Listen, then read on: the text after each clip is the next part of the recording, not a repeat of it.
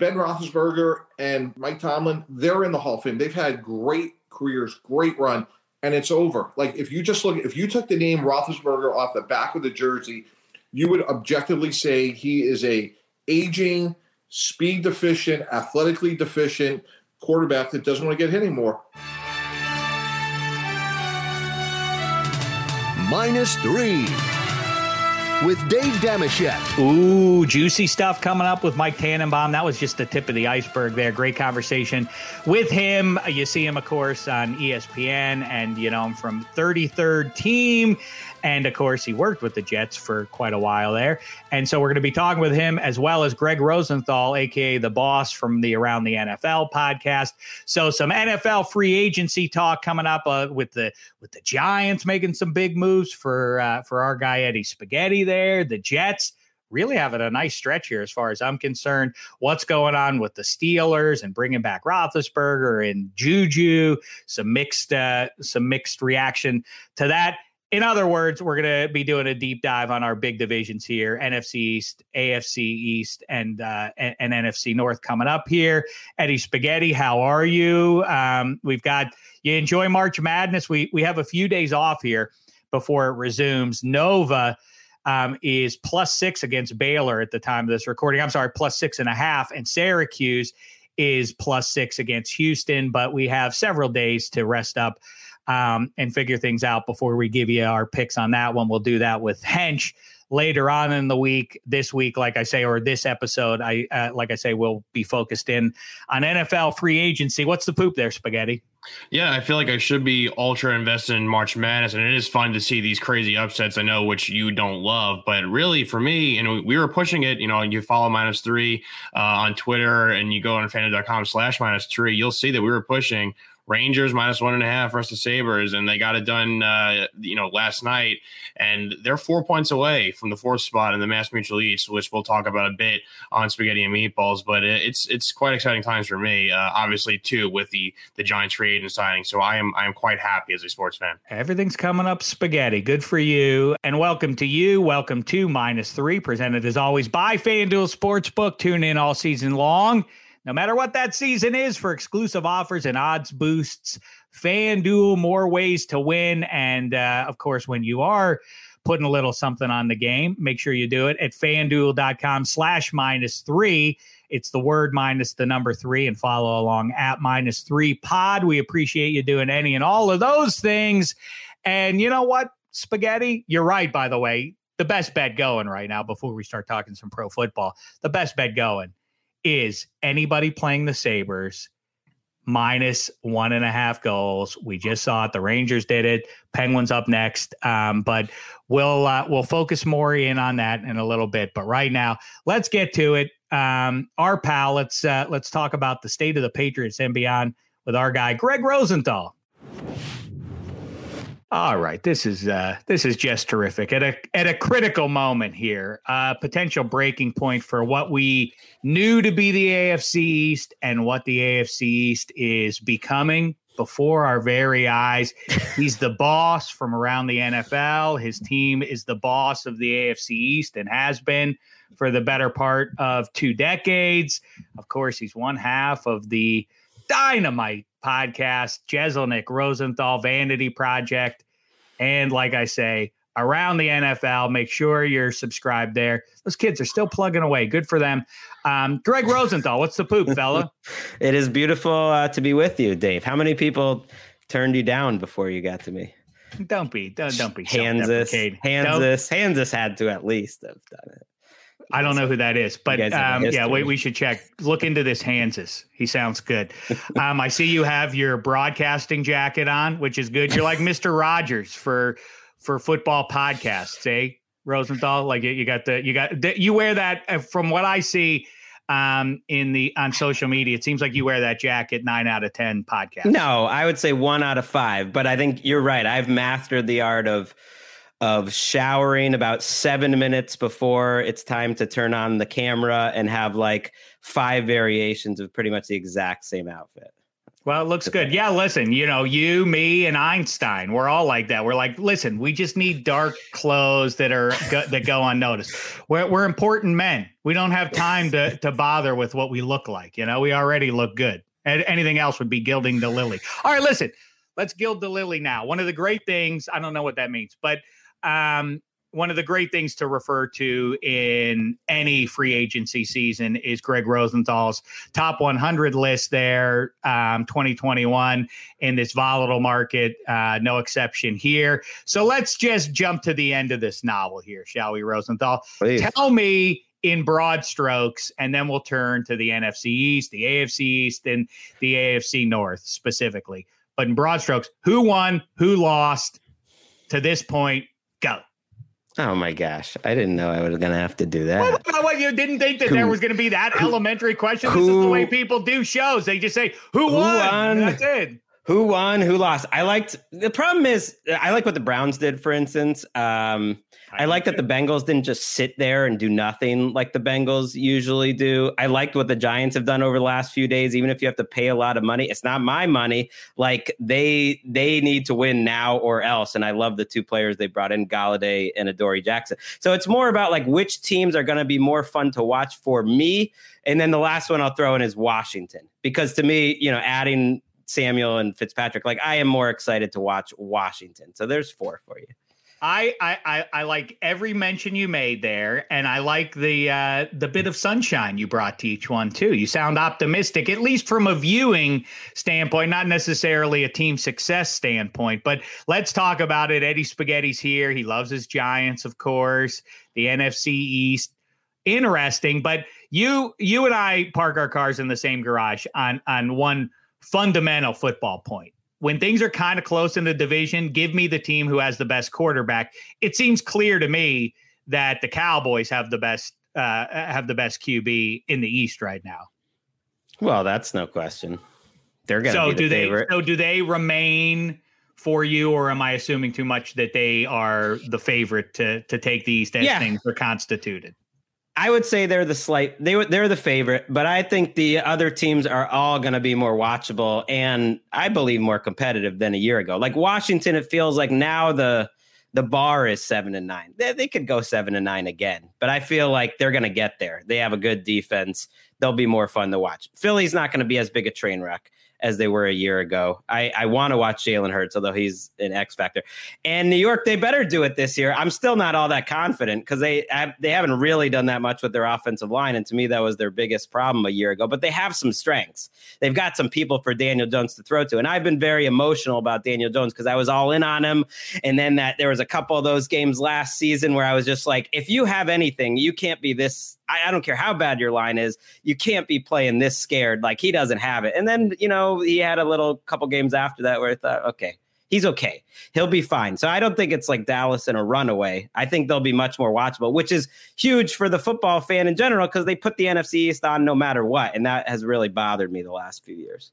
Boy, it it really is super interesting where the QBs are concerned in in, in the East because now you have this forty million dollar man in Big D, and then you have a guy in his third year and his rookie deal, like you say in New York, and then you have this old man vet who's played for two thirds of uh, of the the pro franchises now trying to scratch out one more successful year. And then the Eagles are the question mark. I guess they're going to go with Jalen Hurts, but this feels like. I get it with the Giants, the way they're put together. And Gettleman is obviously going to sell validate and give Danny Dimes more rope to, to do something here. I at least understand the thought behind it. I think the Eagles make a mistake not getting a quarterback in uh, our Lord's year 2021 because I'm not sure who awaits them a year from now. There's some good free agent names, some intriguing ones at least, and they're, I mean, Justin Fields. The, as I've said ad nauseum, the, the the mistake is overcommitting to a pedestrian guy, to a middle class guy, and I know it's not an overcommitment to roll with Jalen Hurts, but like the let's see kind of mentality is, is, a little cavalier in my book. How say you?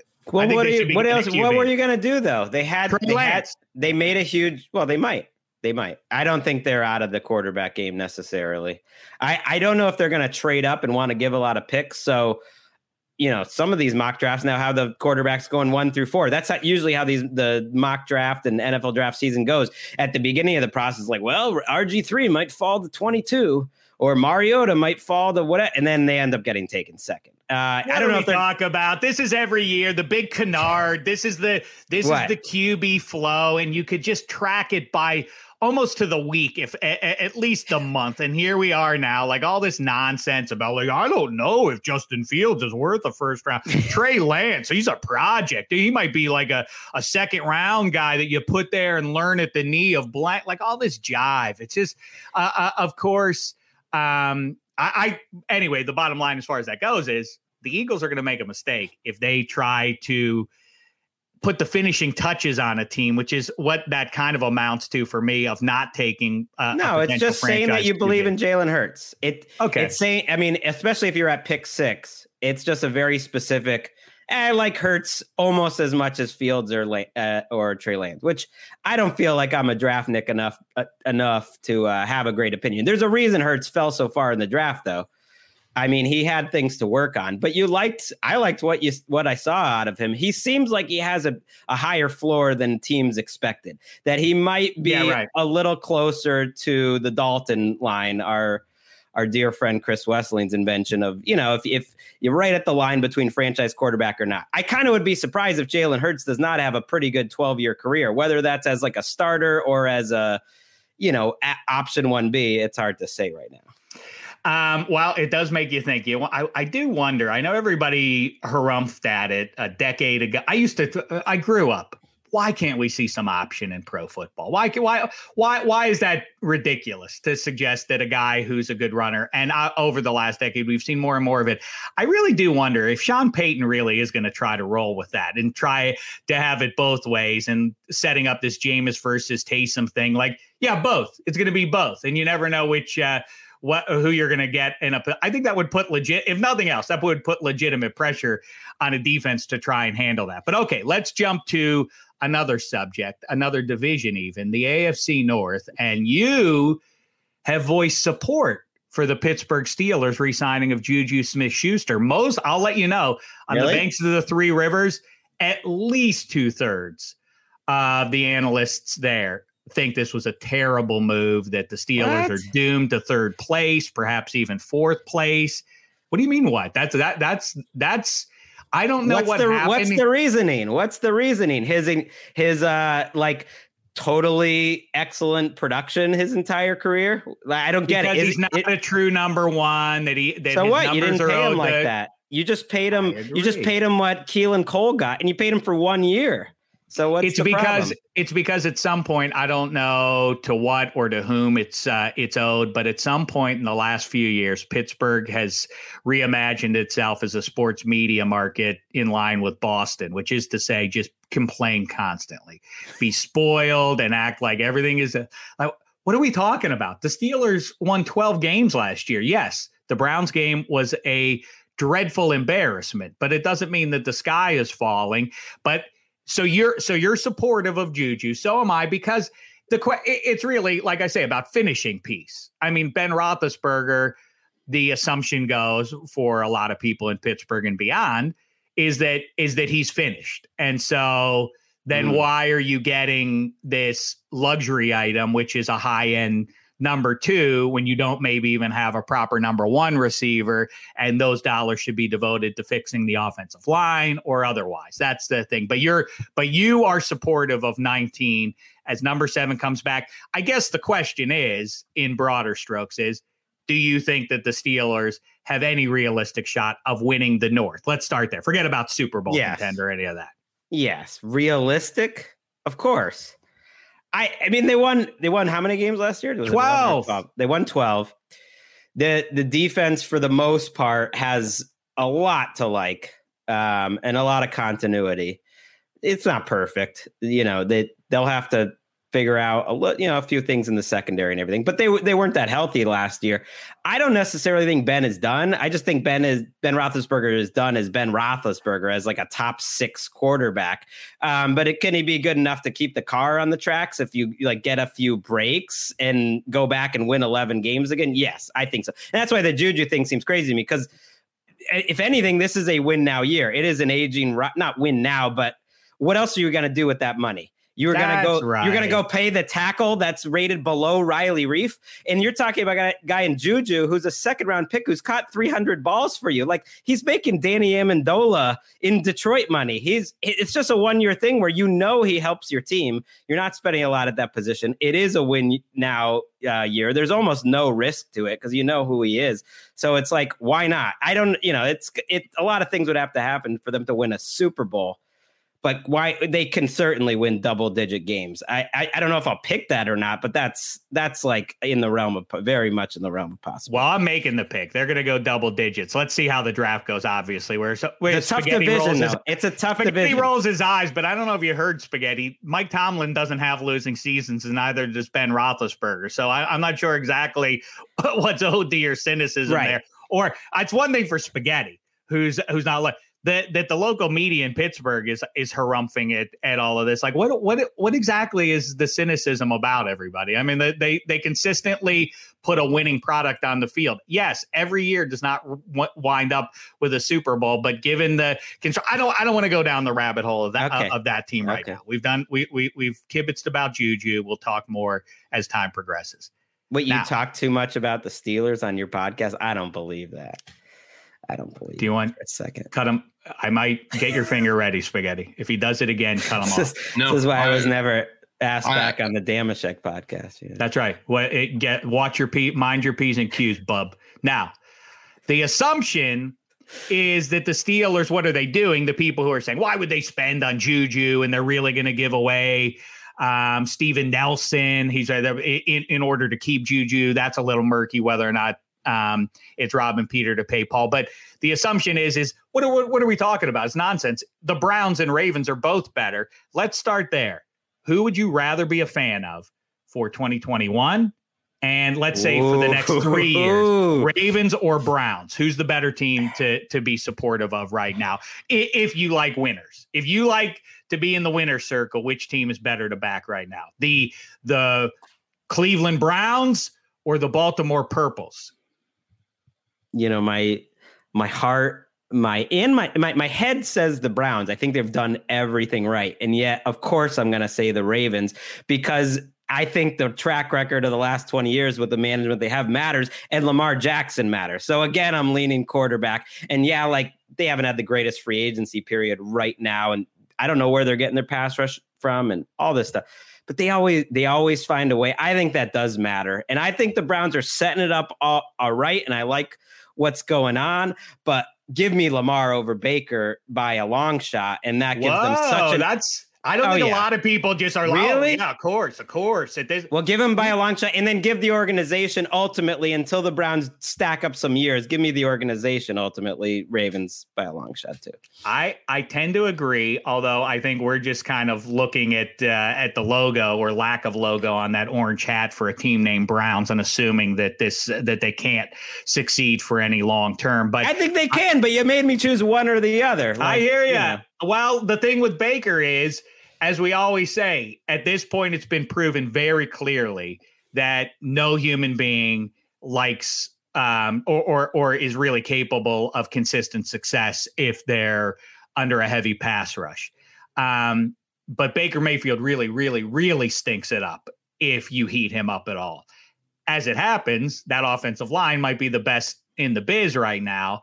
I kind of like the Browns, and I I remain and for the record, uh, for anybody who who thinks that uh, Dave's hating, I was in on Lamar.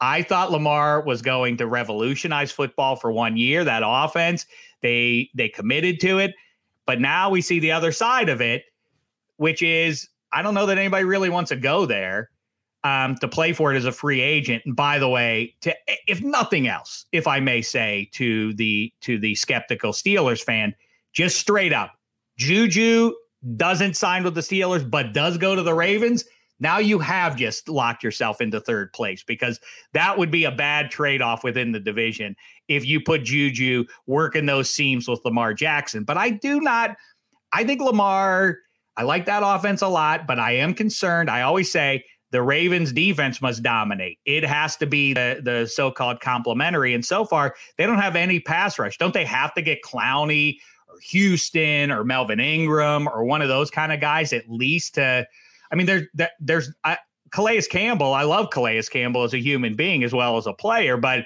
he's old now. The, the, their defensive front is downright old. It's all on the wrong side of 30. No, you're right. And if I had to choose, like if I was picking the division right now, I might take the Browns over the Ravens in 2021. Your question's a little more long term.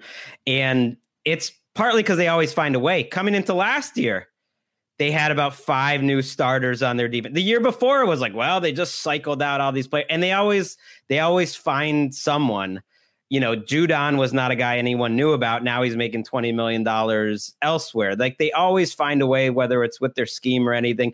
And then with Lamar, last year was a step back, but it was a step back where they were about a top 10, 11 offense.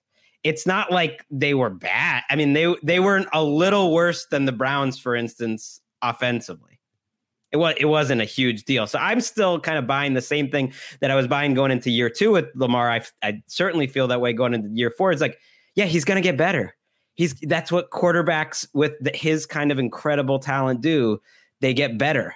So he's going to and, and with his I think pretty obvious intangibles after 3 years I think you can put something to that that like yeah, he's going to keep working until he improves the the the poor parts of his games and he might never be, you know, a top five passer, but he's going to keep getting better and better. And his running game just like is still at the point where it's setting up so much else that it gives you a pretty big advantage. I mean, I've I've always said Cam's the best running quarterback I've ever seen. Michael Vick and Steve Younger. Are, no, Lamar is. Come on, really? You don't think? No, Lamar but is? now Lamar Oh, Jackson. okay. Yes, Lamar Jackson is too. Although we also see diminishing returns with that uh, with that style, you're going to get banged Yep. around no matter who you are, and so he's going to have to evolve as a passer. But all right, you mentioned Judon. I do think Jonnu Smith would have been a nice ad. Juju Smith Schuster would be an if they could somehow. I don't know why they didn't add Juju. I want. I just want to say I totally agree with you. Why didn't they? I think they tried to. But they didn't try that hard. You know, our, our old friend uh, Taylor Bishotti breaking some news. She said they offered him nine, you know, one for nine, and Steelers offered him one for eight. It's I like, okay, if you really want, and maybe Juju's putting that out there to make him look good, who knows? But if you really wanted him, they could have offered him a lot more money, and I'm sure he would have taken it. Yeah, fair. Um, now let's. Uh, you may. Uh, I I mentioned Jonnu, and uh, and, and that leads us up to Foxborough way. What do you think? I mean, I mean, obviously now people want. I, I, people are afraid. I think that Belichick's going to harumph in their direction, and then they're going to look dumb or something. But let's let's be clear that at minimum, the wide receiver contracts are ridiculous from Belichick. Right? He wanted to lock in somebody, and so he overspent to get Nelson you're including Agholor. the you're including the tight ends in that, or you're just no, saying I said the wide receivers. I said the wide. Well, it was just one real. You're saying the Kendrick Bourne contract Kendrick was Bourne. Like what, what, what kind of It deal? wasn't that much money though. It wasn't that much money. I mean, he got paid as like a, a reserve type type contract. Do you like that- Cam back? Agholor was a lot. Cam. In hindsight, the fact that Will Fuller went one for ten and and Juju specifically won one for eight. That's I'd, my I'd- point. I'd, much rather have Juju, and he'd be perfect in that offense. So I think there was probably a point in free agency where Juju was asking for, if I just had to guess, more than Agholor was making.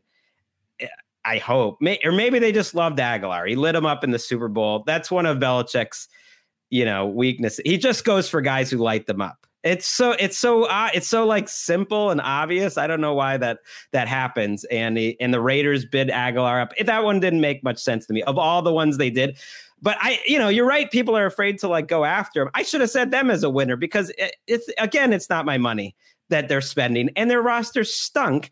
And they they signed at least six starters and a couple reserves, and at least I would say, let's say half of those work out. Well, that's a big improvement compared to anyone else in the league because their their roster stunk. Pe- their front seven and their skill position were like 30 to 32 last year. So they had to do something. Hey, listen, I uh, you, you know me, I'm a Cam guy through and through. I think he's I think he remains borderline Hall of Fame and the way things are setting up, he has a chance to succeed big time. The problem is the Bills to me are the bigger favorite to even get to, to, to get to the Super Bowl than even the Chiefs are at this point. Um, and while I could make a case, and that's what's so fun about pro football in spring, is that you can make a case for almost any team being halfway decent. I don't think it's crazy that will that Russell Russell Wilson could even wind up with the Jets at this point. I don't know. But let's say they get the right QB. I don't know. It could be Watson. I don't know what's going to happen with that mess at this point, but maybe Justin Fields is ready to go. I mean, as always, like, oh, he's going to learn at the knee of a savvy vet. And then by, you know, October 1st, that kid's in there. I think the Jets could be really good. The way, I mean, they, they might, they might be dynamite even. The line of scrimmage is everything. Um, or, or, or is, oh, has far more import than I think we, we always talk about it. But then when you well, address it, people their are offensive line underwhelmed. stunk last year. Now they have a new. They have a new staff, but their offensive line stunk last year. Well, but their defensive side looks strong. Anyway, the Dolphins, if Tua, if they get him some weapons, I could see that. I also think that the Patriots are more likely to finish in last place than they are first place. How say you? Ooh. I'm gonna say no because because partly of last year, I really think the them scratching out seven wins. I'm not saying that's their floor, but that was a bad team. I just feel like they'll if everything goes wrong, I think Belichick will find a way to come in third. You know, I agree with you though. It's the best AFC East in my memory, uh, where any one of those teams could be in the playoffs. I think, which is you would n- never say that or in contention. I guess I got to see it with the Jets before I quite believe it. They did win only two games last year. I know, like everyone loves Robert Saleh, but it it's a that's a big jump. I guess you're right. Yes, I am being overly aggressive to jump from two to you know ten or eleven. Um, I got to but, see the uh, quarterback. Like, is I just don't know. West, and look out the and beware the West. The only bum division that we can circle for sure is the South. I mean, if Carson Wentz stinks, then that whole division is an atrocity, and you might see what you saw with the NFC East a year ago. You might see like Whoa. a eight and eight type team. Well, I mean, you know, the Colts are awesome, but if Carson Wentz is a bum, then you know who's the salvation of that division? Who's the halfway decent? Well, they team? get to pl- the Titans get to play for. First of all, the Titans will get to play the rest of the division, which is nice. Um, if if the Colts are bad, I don't think the Colts will be that bad. Even though I'm with you, I don't believe in wins and so you get to play the Jags and the Texans. We'll see. I guess I'm giving a little organizational credit to t- Tennessee. They've had a bad month or two, but they're pretty solid. I mean, they have. When was the last time they had a losing record? I know. I hear you. Well, they're pretty. right. They're pretty rock solid. To me, that is if things go wrong, kind of an eight and eight, nine and seven. I hear you, but the Bills also kind of come and do on like you want to pay Ryan Tannehill and Derrick Henry that kind of bank. You're the supporting cast is gonna, You're right. is going to fall off, and uh, let's see those two guys carry the load the whole way. All right, listen, the great Greg Rosenthal, everybody, what a treat to talk to him and his jacket. He looks nice, he sounds nice, he is nice. I can confirm, except he's condescending sometimes about other people's football teams, but that's all right. Go listen to the Jeselnik and Rosenthal Vanity Project. Go listen to Around the NFL. Go listen to Marc Sessler and mute him when he starts doing his mean spirited haikus about Big Ben Roethlisberger. That's his thing now. He is I don't like that. he has a lot at stake with the Steelers. Well, guess what? Falling apart. Guess what? Good. Uh, guess what? The Bills come and do for him too. And I wore and this also- jacket because I was like, "What can I wear that Check won't comment on?" And I still, I still I didn't do it. I but I complimented couldn't it. Yeah, it And fine. spaghetti, look into this Hanses. Let's see about him. Let's see. And best to uh best to our pal uh, Rick Hollywood. All right, the great Rick, Greg Rosenthal. Everybody, take good care and thanks for the time, fella. Thanks, Check. I mean, I don't care what you say about him. I think he's a good guy, Spaghetti. I like Greg a lot, and I like that Greg said that he does the best thing Greg said uh, as he was praising the Giants signings was it's not my money. I know it's something you said too. You don't get into sports media to care about people's money, but with the cap going up and the way these deals are, and and and you could guarantee money, and like it's or you put it in terms of a bonus. Like every team weasels their way out of like a you know cap hell why am I uh, people who yell about the Giants spending money on Kenny Golladay, spending money on Leonard Williams, spending money on Adoree Jackson? It's like uh, piss off. Like who? It's not yours. Who cares? They got good. I know, but you roster. get it. It's not the same as baseball. There's a salary cap, so it, it they're, they're I know, It's but it makes some sense. I know, but it may it does. It, it, it's not as silly as people wringing their hands about like air. Wait, how much do they pay um, Giancarlo Stanton, you know, uh, it's not that that really isn't your money. So who cares? If it compromises your ability to keep Saquon in a year or something like that, I get it from a Giants fan point of view when Kenny Golladay brings in double digit reception touchdowns, I'm not going to be like, oh, we, we are paying him a lot though. I wish I wish he was on a bargain. It doesn't, you know, Leonard Williams 10 and a half sacks, whatever he's going to have. I'm not going to be like, ah, but you know, too expensive. It doesn't matter. Just win. They had they got to win now, and they're doing the right thing. So okay, but wait a second. Okay, we're going to get to Tannenbaum, but now now I have to ask you as our resident Giants fan. So you're so so we're glasses half full for you with Kenny Golladay.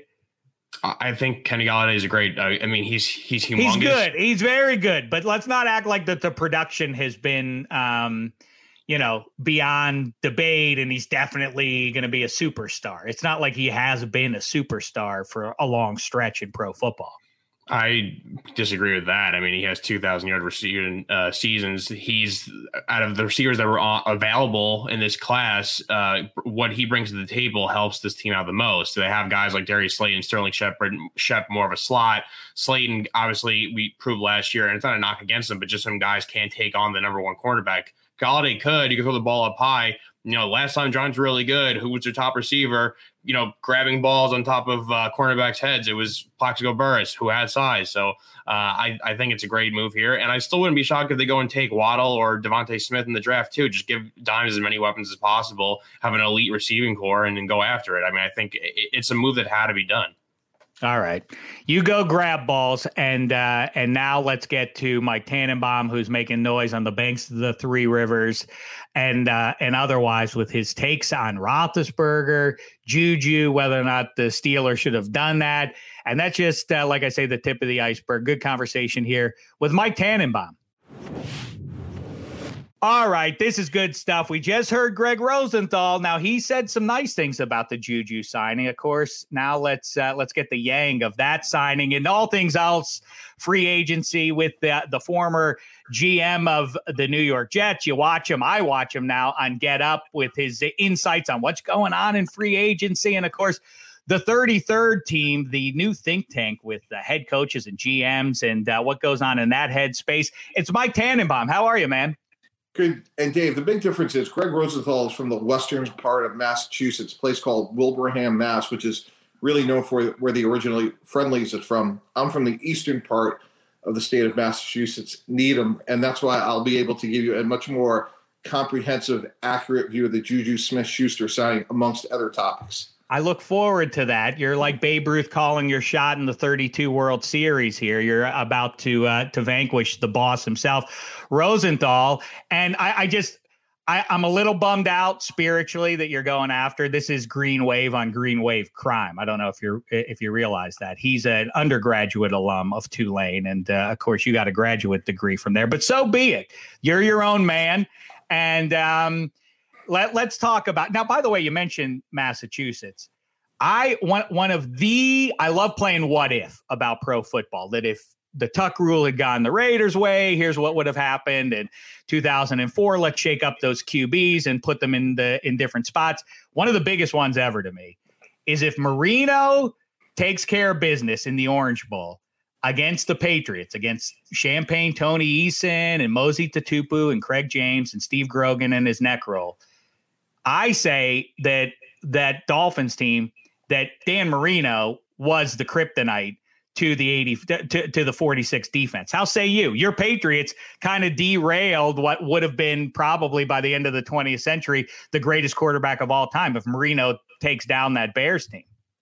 Yeah, that's a great point. And one of the great fortunes I had early in my career when I was with the Jets in the late 90s was um, I was charting plays in the coaching box and Coach Belichick was the defensive coordinator. Coach Parcells was the head coach. And just listening to them talk about defending Dan Marino was was fascinating. And you know the thing about Dan that was remarkable was you know never really a great foot athlete, but his release, Dave, was so remarkable. It was like, mm-hmm. and Coach Belichick, it was fascinating. Like they knew what was coming, and it was still hard to stop. I mean, and from an athletic performance standpoint, that's really when you're in such rarefied air that you can almost like call it out and nothing you can do about it. And Dan just was remarkable in terms of uh, his ability to see it, get rid of it, and deliver it fast and accurate.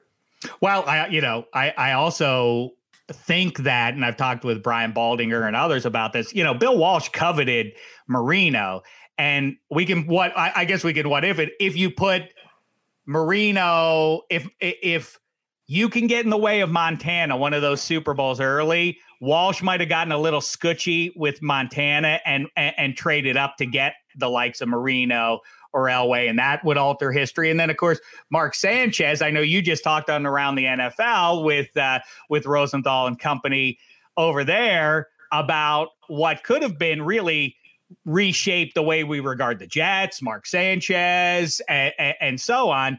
You guys had that game in Heinz Field and could have gone to play the Packers in that Super Bowl. Uh, do you? Because uh, to me, the thing I always point to with that game, I know we're getting a little deep in the weeds with a game from 11 years ago, but do you think back about that one drive that you got that Shonn Greene was making all sorts of hay against the mighty steel curtain defense that uh, that uh, was so stout against most everybody else, and fourth and goal at the inch line, and instead of Shonn Greene, you give it to number 21, our pal LaDainian, and he gets stuffed. That swung the game, right?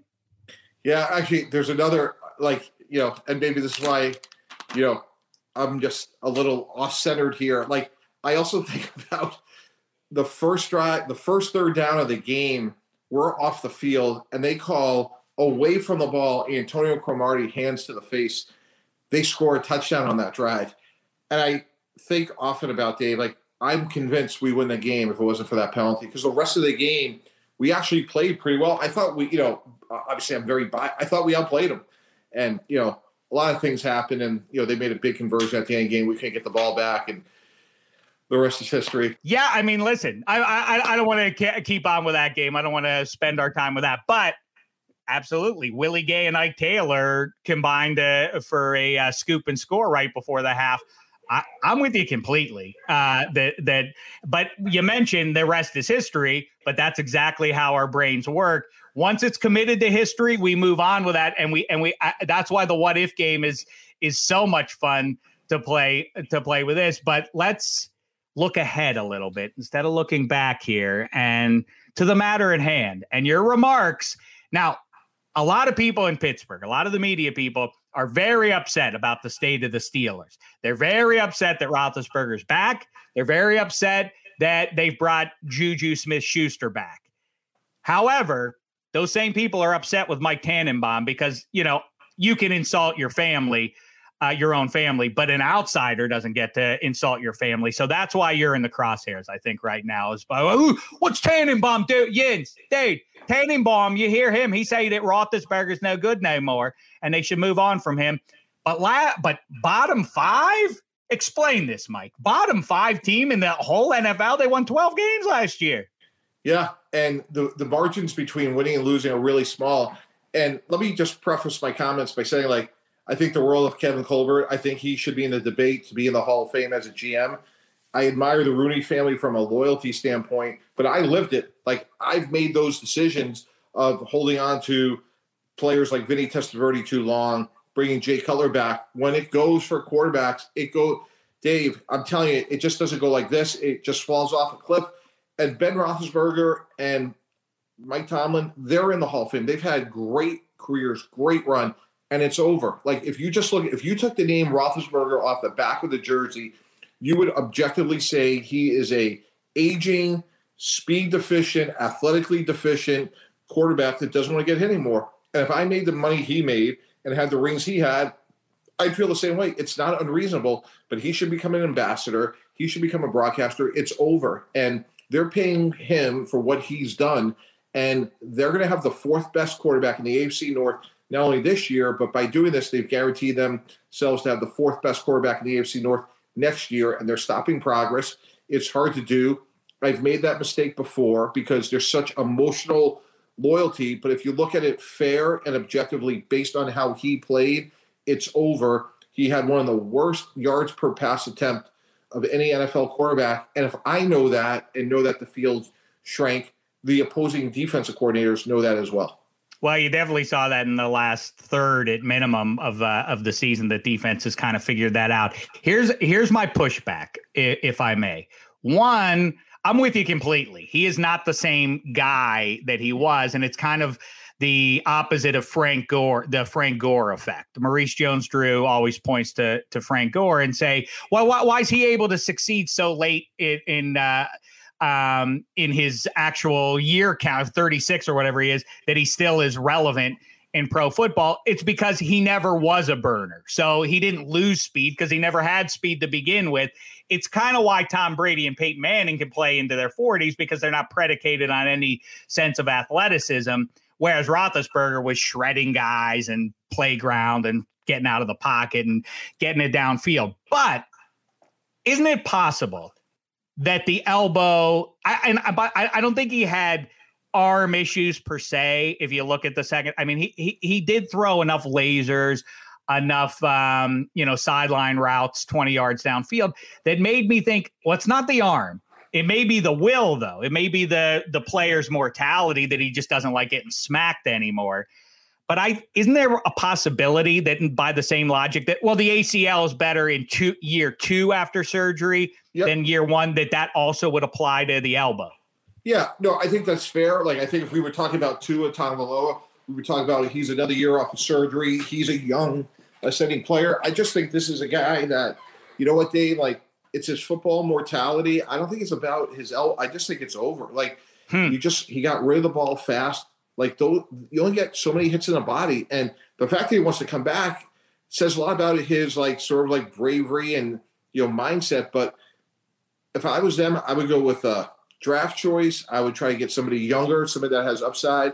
I love the Haskins signing because there's no downside to it. Mm-hmm. But I just think if the if you and I were sitting there and looking at it objectively, and we had to go win a championship this year, and you had to bet on Lamar Jackson, Joe Burrow, Baker Mayfield or Ben in this state, it's very clear to me that it's three young quarterbacks and draw a big, big line.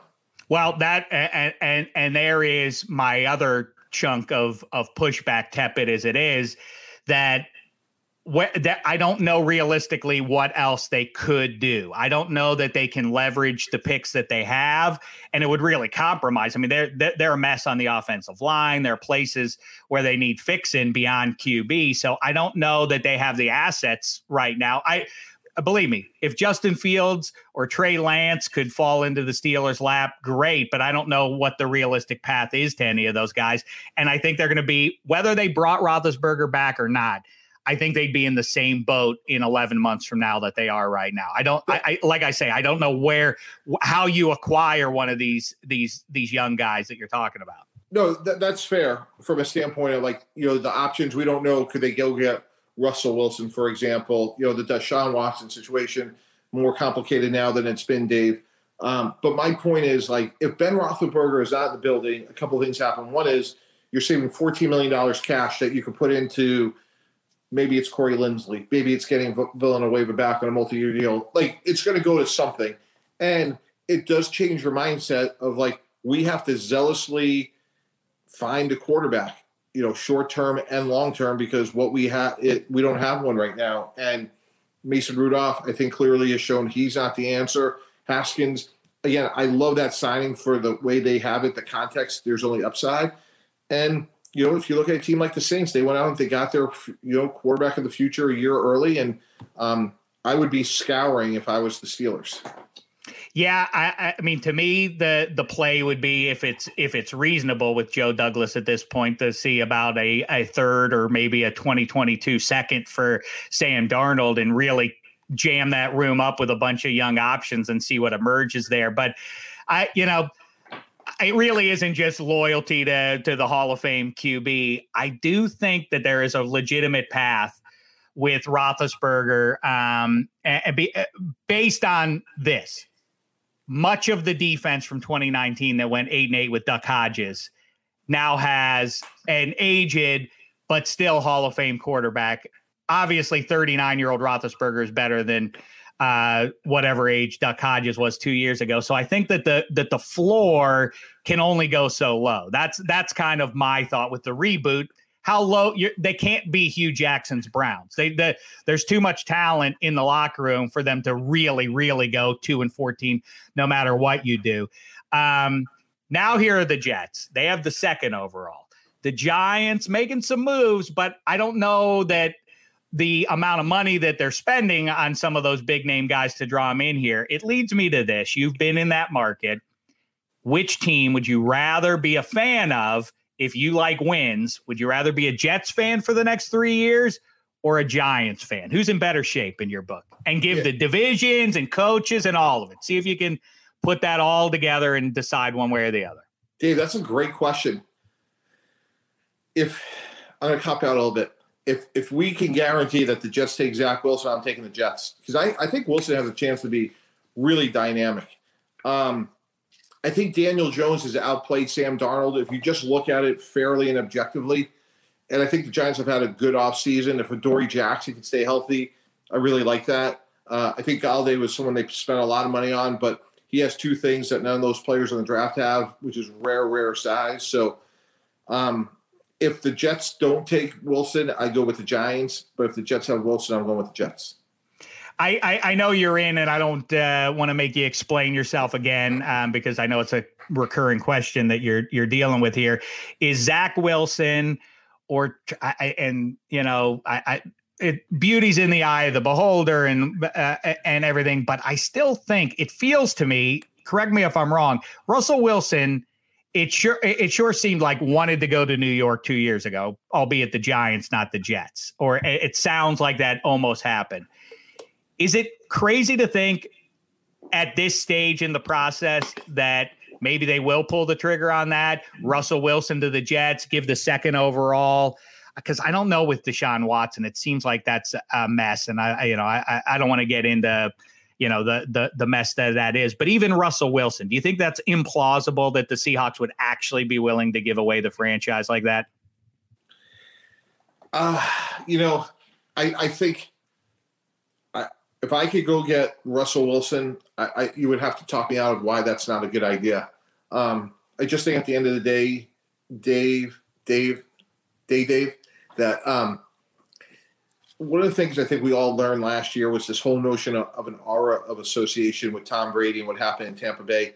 And if you said, hey, it's going to cost three first round picks, and by the way, let's give the Jets credit. Like, they got four first round picks right now. Like, that's hard to do. And mm-hmm. they lost a good player in Jamal Adams, and we can say, you know, was it too much or whatever, but they're sitting on four ones. If I'm the Jets, I do that trade because I have a high character winning quarterback for the next five years who's smart, accurate, tough, and durable and while I'm missing picks, I could acquire players other ways. Like I think a team that's doing a good job right now is the Colts. Like I'd wait on the Golladays to sign and then come in and go get Sammy Watkins. There's plenty of good players out there. And I think people would want to come to New York because they have a chance to win with a quarterback.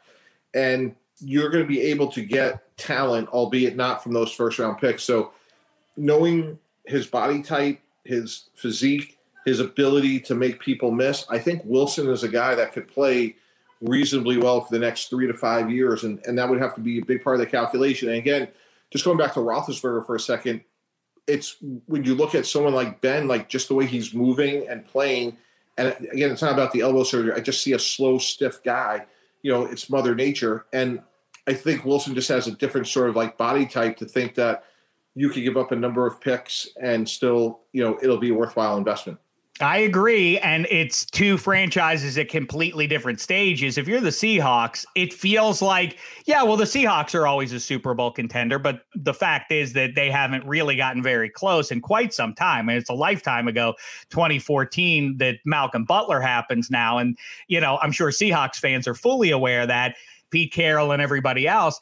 I, I I do kind of see the merit if I'm the Seahawks. I know it would be a heartbreaker, and you don't want to give away the face of the franchise and a good guy who goes to hospitals, and and legitimately love that he does that, win or lose, and and all of that. But still, the the fact is, what is this year ten? I guess for Russell Wilson, I think a reboot wouldn't be the worst thing in the world, especially given the way the NFC West is is sort of breaking there. But as far as New York City goes we always hear, and, and and I think you've weighed in on Belichick doesn't care what Tom Brady just did. It doesn't matter to him that Tom Brady just won a Super Bowl. Um, he's worried about his team and everything else. I don't know. I think he's a human being. You know him. I don't know him, but I I gotta think it bothers him as a guy who loves U.S. history and then loves NFL history, that it's like, uh, is history going to regard me differently because the the QB now feels like more important? But as far as that goes, you were in that seat where the fans, whoever you draft, the cutaways in Radio City Music Hall and otherwise, booing whoever you just pick, no matter who it is. How much, honestly, does the media and maybe to a lesser degree the fan base get in your head? Like, you know, it would go over a little bit better. It would buy me a little, it would buy me some positive news if I drafted so and so, or if I went and got this free agent because he's an exciting, shiny new piece to add to the team. So I would say uh, I'll answer that question a couple different ways. You know, first of all, like as relates to like me and my experience, when I was very fortunate to be uh, at the time I was the youngest GM in the NFL in New York, and I had a really good infrastructure around me. It definitely bothered my family way more than it bothered me. I mean, look, uh, one of the things, and it was a great teaching moment with my kids, was we go to the championship game. Um, we talked about that, and they wrote an incredibly nice article about me. It was Mike Lupica. I'm on the back page, and it's a picture of Rex Ryan and me, and it says the genius behind the mouth. And the article, if I had written it, Dave, couldn't have been any nicer. Nine months later, we trade for Derrick Mason. It's a slow news day. They quote me about, well, why'd you trade for Derrick Mason? And I said X and Y. And they say to Rex, why'd you trade for Derrick Mason? And he says something completely different. Next day, back page of the newspaper, dumb and dumber. Same paper, nine months apart. And I said to my kids, like, this is a great lesson. You know, the same paper that's saying I'm a genius is saying I'm an idiot. So it's really what you should think of yourself. Now, with that said, Coach Belichick, I'm just telling you, Dave, one of his superpowers that I greatly admire that I don't have could, is the most locked in tunnel guy. I bet he watched the Super Bowl, but if you said to me, you know what, he was in Nantucket or out on a boat, it wouldn't have shocked me. I think the threads of this offseason started when he was walking off the field on January 3rd. They had just beaten the Jets, and he knew it wasn't good enough. And sure, Tom Brady winning maybe one or two percent, but he is an intrinsically motivated person who's going to always be beholden to one thought, which is what is in the best interest of this team this year. And again, going back to the Roethlisberger thing, if he was the head coach of the Steelers with final on personnel, I think we both know how that decision would have gone. Yeah, I I, I, I mean, I could go round and round uh, about the, the Roethlisberger decision, and it really always comes back to for me where where what what I said uh, a few minutes ago, that um, I just don't realistically see the path. I you know, let's roll with Mason Rudolph and perhaps Dwayne Haskins if he makes the the roster and see what either of those guys has. That's not just uninspired. That's that that's overcommitting to guys who are already we, we kind of already have a sense of at least Mason Rudolph who he is, what he's going to be in the NFL, and we're, comp- we're, we're we're basically spending a year of Cam Hayward's career and Minkah Fitzpatrick and T.J. Watt and those guys to see. I feel like. I, I, I know it's an imperfect path, but it is the best path that the Steelers realistically have for this season, which is the 2015 Broncos model. Ride a, a quarterback, find he's a name brand or whatever. Maybe that has some cachet in the locker room. Um, but it's riding the defense, and they have to find a, a, a run game, and maybe there's some path. But realistically, this is a conference that now has the Chargers and the and the Chiefs. I think the Chargers are actually going to beat the Chiefs this year in that in that division, and wow. um, you know the, the Browns are looking awfully good, and and so on and so forth. But um, last question for you is because I really, I mean, I, I, I do, I can tell uh, five hours without breaking a sweat, um, bouncing, on, uh, uh, digging into your brain here a little bit. But 33rd team is the way to do that uh, with Tannenbaum and company. Um, I asked Rex Ryan this a few months ago, and I, I, I was, I was really bummed out that he didn't know the answer to this. Hard Knocks, perhaps the the signature moment in the entire franchise's history is now let's go have a goddamn snack. I asked Rex this. He said he didn't know. What was the snack? Well, I can tell you a couple things. It was aggressive, creative, voluminous. Um, it was it was a combo of pizza and ice cream. And and, and, those, and those are ands, not ors. I see. That's, but that counts in Rex's world as a snack. Then the main course, a dessert, maybe some fried calamari to start things off right. That's that's the, word, the late the night snack. The word, the word snack is a big tent. All right. Uh, great stuff, man. Appreciate it. Like I said, I could go on and on with you, but uh, appreciate all your insights there. And I hope that the, the, the Pittsburgh sports media isn't going too hard after you. If it makes you feel any better, like I say, two thirds of them agree with you that Roethlisberger shouldn't be back. Juju's a terrible signing. What are they? They're gonna they're gonna they'll be lucky to beat out the Bengals for last place we'll see. You know what? To quote uh, your old pal Bart Scott, can't wait. We only got what four or five months left to go till we uh, kick things off. Great. Well, I really appreciate you having me. You're great at what you do, Dave, and uh, it's it's been great to be with you. I appreciate all the time, man. Thanks so much. Thank you. What do you think, Spaghetti? Who do you agree with, Tannenbaum or Rosenthal? Rosenthal or Tannenbaum? Did the Steelers do right or wrong? You have to decide right now. Well, I again back to the money thing. Like I bring, yeah, of course, bring him in. It's eight million dollars if it's even fully guaranteed. I'm not sure quite of the details. He's been a Steeler. He's a young guy. He's like what 24. You would be dumb, to, especially if you lost him to a rival team. Even if he had a mediocre season with the Ravens, anytime he's playing the Steelers, you see him catch a couple footballs, you're going to be sick to your stomach. You have to bring him back in, and I as much uh, as I like to give you hate and, and mock the Steelers, your point about what else could the Steelers do our quarterback makes all the sense in the world. And yes, of course, you bring back Juju. I but I also think my point. I agree with me when I when when uh, when Dave says that um, it would wouldn't just be upsetting because you like the Steelers. It would. I'm practically it would be that would be the end of it. If Juju was on the Ravens, the Ravens would be on paper Uh, that figure being taken off of the Steelers and added to the Ravens would be enough for me to think, yeah, the Ravens are definitely better. That's going to punch that offense up and it's going to diminish the Steelers. But anyway, all right, great stuff from Tannenbaum. And by the way, great stuff from Rosenthal too. But now it's time to put the pro football talk on the shelf and take down some hot puck talk. It's time for the MassMutual East Division deep dive. It's time for spaghetti and meatballs.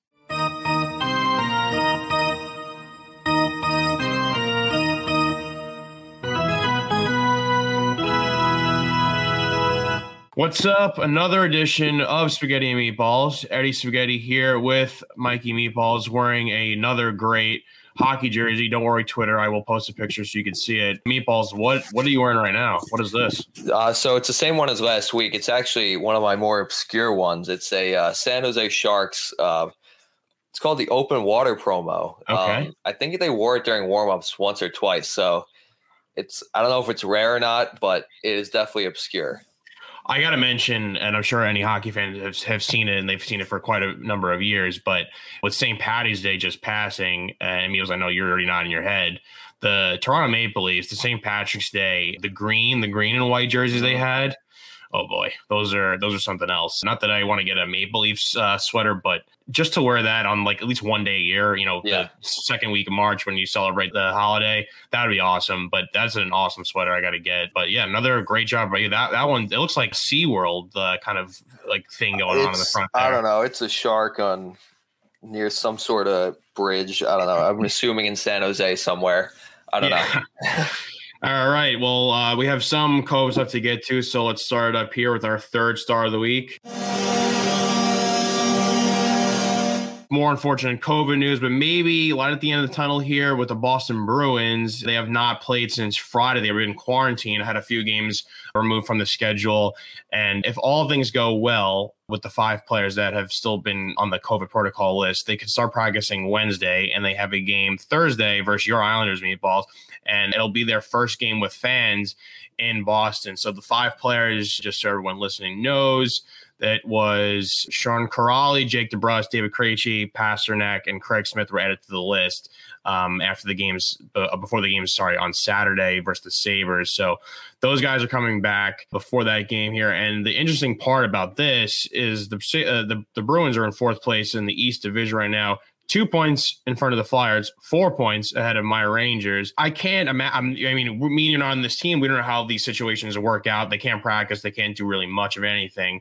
But being only, you know, that slim lead versus those two teams, and you have to just halt your season completely it's got to be a little bit frustrating too. And also to mention, they were the the favorite for quite some time in the East to win the Stanley Cup. Their odds, I think, I I got them in our our futures draft. I think it was around eight, eight or nine hundred. They dropped all the way now down to they're at plus fourteen hundred with your Islanders ahead at plus 1300. So it's a weird, shaky time here for the Bruins. They got to get back on track. They got to stay healthy, first of all. But yeah, it's a weird stretch here for them because that's a team that a lot of people had high hopes for. If I'm a Bruins fan, I don't know if I'm necessarily too worried. Uh, okay. I, I, don't think I'd be worried about the Flyers, actually. I, I think I'd be more worried about the Rangers coming up to play them.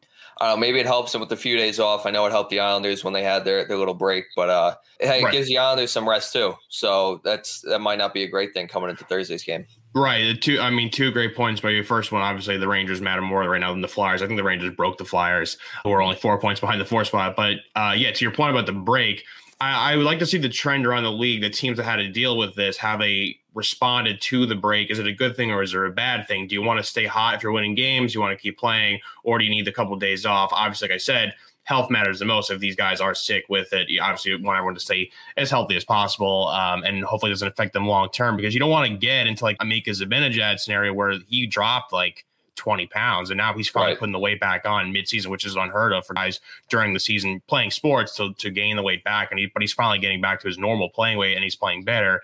You just mm-hmm. don't want to see that for any other teams, even if they are, you know, rivals to, to us in this division, want everyone healthy and have, you know, this division is dominant, wanted to stay that way. Yeah, no. So just for my third star, it's got a little bit of COVID in it too. Um, mm-hmm.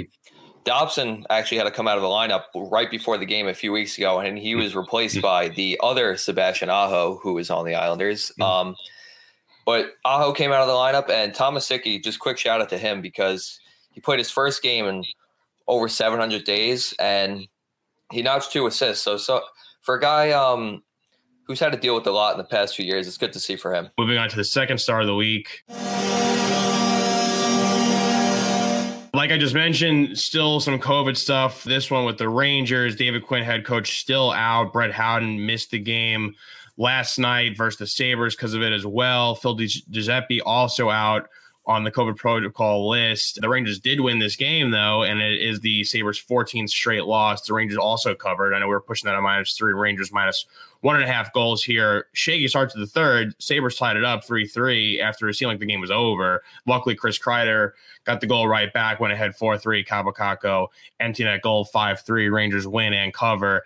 And it's just, a, I mean, many ways to look at this one awful, awful stretch for the Sabres here. And they're going to be a team that's strangely involved in the trading deadline that will affect the outcome of the Stanley Cup playoffs, which we can mm-hmm. get to probably at a later day with the deadline approaching. So that's one thing to look at. Number two, the team obviously is just, I think they're deflated. And yesterday I thought would have been a bad trap game for the Rangers, especially with a couple decent teams on the schedule coming up next. And they're starting a backup goalie. But yeah, you could see at points that just they're not really they just get there's a barrage of shots in the second period and just it seemed like the Sabres were not trying. And then to bring us back to the Rangers, the negative news obviously of the COVID stuff, and we're we're not sure how long this will last with David Quinn still being out, Howden Giuseppe, like I said. But the good news is Vitaly Kravtsov coming over from the KHL has cleared his COVID protocol and is joining the team. He's skating today with them, but will join them when they officially practice, I believe, tomorrow. So, recording this on a Tuesday morning. So, tomorrow, Wednesday, they will skate with the team officially, and he'll add some more firepower on the wing for the Rangers. So, not all negative COVID news. Uh, uh, was a little bit of positivity because he cleared it but yeah, it's still affecting every single team. And uh, I know, uh, Meatballs, you wanted to talk a little about the Sabres as well, just a, a weird stretch for them. Yeah, the Sabres, um, 14 in a row, right? Mm-hmm. That they dropped. Uh, it's kind of similar to the Rockets losing 20 in a row. But yeah. the Rockets, uh, it's also similar to Harry losing, what, like 30 something bets in a row? Over, over 30 over bets. 30 yeah. bets in a row. Um, yeah. But I don't know, the Rockets snapped their streak, so maybe it's in the future for uh, for the Sabres. But good news was Jeff Skinner scored a goal yesterday against your. I know, I know, and I I was so I, that was a weird stretch too because Kinkaid was making awesome saves, and then like a weird one got through, and then Skinner scored. And I'm like, oh, here we go. This is it. They're going to lose this game. We're pushing out this bet. They're going to lose it. We're going to feel like such idiots. Uh, luckily, they came back. Like I said, there's stretches where they have a little bit of team energy, a little life, the Sabres, yeah, and there's other exactly. parts where it's like they're not really trying, which is like weird to compare it to the the Rockets losing 20 in a row. It's like the NBA is known for tanking. Right. And you could argue that if it actually exists in sports, but I think me and you would both agree you're not really tanking in hockey, but what you no. could you could have is you could have a very lackluster, low morale locker room, and that is probably what's going on right now. Like we said before, the GM just naming players uh, by their name, saying that we could trade them, the coach getting fired, and then just once the, you know team goes up on you two three goals, like they're losing these games, like there's there's no drive left. Yeah, and I think they they already started um shipping off some guys. I think Johansson uh he got traded the other day. Mm-hmm. Um which a reporter did comment saying Johansson was the worst goal he's ever seen in practice. So um, I don't know. Is, it's it's a mess right now for it's them. It's a real they mess. they Hutton got hurt yesterday. I think Ullmark's back, but the guy Tokarski who came in who has like I think he has less than thirty career starts. So right. Yep. It's yep. uh it's not a good look for them right now. No, and I'm just happy that uh, the the FanDuel.com slash minus three Rangers minus one and a half bet worked out for everyone that took part in that, and that my Rangers did get the two points, and they're inching closer to the uh, the Bruins spot there. But let's move on to our first star of the week. All right, meatballs. We'll have a little bit of fun this one shout out to the um, NHL.com staff. They do a fun trophy tracker thing and they do it by division. So obviously, we focus on the MassMutual East. And I'm not going to spend too much time on the Hart. Uh, they do have Brad Marchand, who's up there. And I know they've been dealing with a lot of stuff lately, injuries and whatnot, the guys on the COVID protocol list. And uh, they have him, but we'll, we know that Connor McDavid's going to win that one. I have uh, Patty we, Kane uh, in the future. Oh, that's right. That's I right. Rooting, right. I am rooting that's, for Patty Kane. Yeah, that's fine. You can root for him all you want, but I hate to break the news to you. I don't think that's going to change. Yeah, I think uh, David's minus two ten right now. The Calder as well. I think the the the Calder is just it's not going to go. They have Ty Smith and the Devils. I don't think it's going to go to him. The, your your guy Oliver Wahlstrom is on this list as well. K'Andre Miller has a couple of votes, but I, I don't think the Calder is going to be won by someone in this division. The two though that I think could play a factor their way the rest of the season. The Vezina, Semyon Varlamov, Islanders goaltender, and then Norris Trophy, Charlie McAvoy is the leader for NHL.com's trophy tracker. The defenseman on the Bruins. I will say that while these guys may not be the current frontrunners on FanDuel right now, McAvoy being a great defenseman for the Bruins, especially losing Krug, losing Char in the offseason, um, and then Semyon Varlamov, his stat, I mean, he leads pretty much every stat in in the East. So those are two pretty good options there. Are those do you like any of those guys uh, going forward to actually win this award, not just on this list, but in you know in, in general? McAvoy, uh, maybe. I mean, I think uh, I don't know. It's tough to say. I don't know about McAvoy and Varlamov too. I almost think I have him in the future draft to win, mm-hmm. but I think he's almost getting hurt because Sorokin is playing so well right now. Right. And actually, Sorokin has he's now won eight in a row. Um, he's twenty three to one for Calder, which I like we said, I don't I don't know if that's going to happen, but yeah, I don't think so. Um, he Sorokin's making himself a. I know he. I don't think he's on the odds list, but he. he I don't. I'm not saying he's going to be a Vezina uh, finalist or winner. Would go to Varlamov, but you know, Sorokin is is playing himself into um you know, a, 50-50 split with Varlamov the way he's playing right now. I think he's actually ahead in terms of some stats uh, as well. I think um, his GAA, I think, is ahead of Varlamov's right now.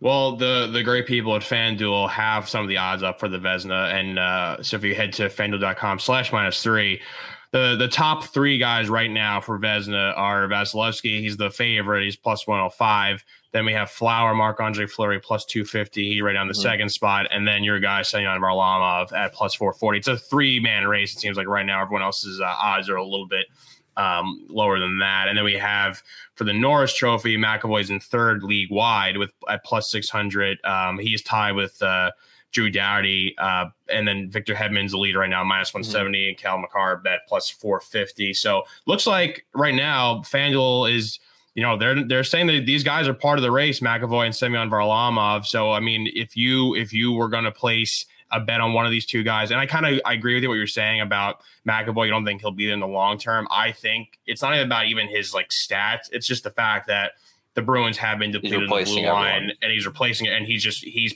putting the yeah. on his back. He's pulling a lot of weight, and I think yeah, no, I, people are definitely that. make a case for it. I don't think there's anything against it, and uh, I think for Varlamov, I think down the stretch, when these games get a little more crowded and they're playing a little bit more, I think if he really does carry the Islanders to a few extra wins, uh, and he's getting more of the share than Sorokin, I think there will be a serious case made for him. So you think to wrap it up, you think that when we get closer to crunch time and yeah, you know, worried about yeah, seeding, think, it's just going to be all all Varlamov. I, I think if you bet it now plus four forty, hmm. you're betting on him to be the I don't know uh, to get more of the timeshare towards the end of the season, and he yeah. he'll if he steals a couple games for the Islanders, I think that's where that bet will come into play. No, I mean that, that makes sense. So you hear that, Islanders fans, right now, fanduel.com slash minus three, make that bet. Meatball is guaranteeing a Varlamov Vezina victory as he takes over. No, I'm joking. But seriously, those are I think those are really smart bets to make there. All right, good times there. Spaghetti and meatballs. Great stuff from you guys. Great stuff once again from Gregg Rosenthal from around the NFL. Make sure you're downloading that and uh, as well as the Jeselnik and Rosenthal Vanity Project. Mike Tannenbaum, you see him on Get Up and otherwise on ESPN, and 33rd Team is how you track down his uh, really interesting think tank with fellow GMs and head coaches and otherwise. Make sure you're checking that one out. And uh, while you're at it, make sure you're checking out minus three on the regular, which is to say, download, subscribe, share with friends. We appreciate you doing all that. And uh, until a couple days from now, when Kevin Hench comes in here to insult everybody in his path, um, for Eddie Spaghetti, thanks so much, sports fans. It's been a thin slice of heaven.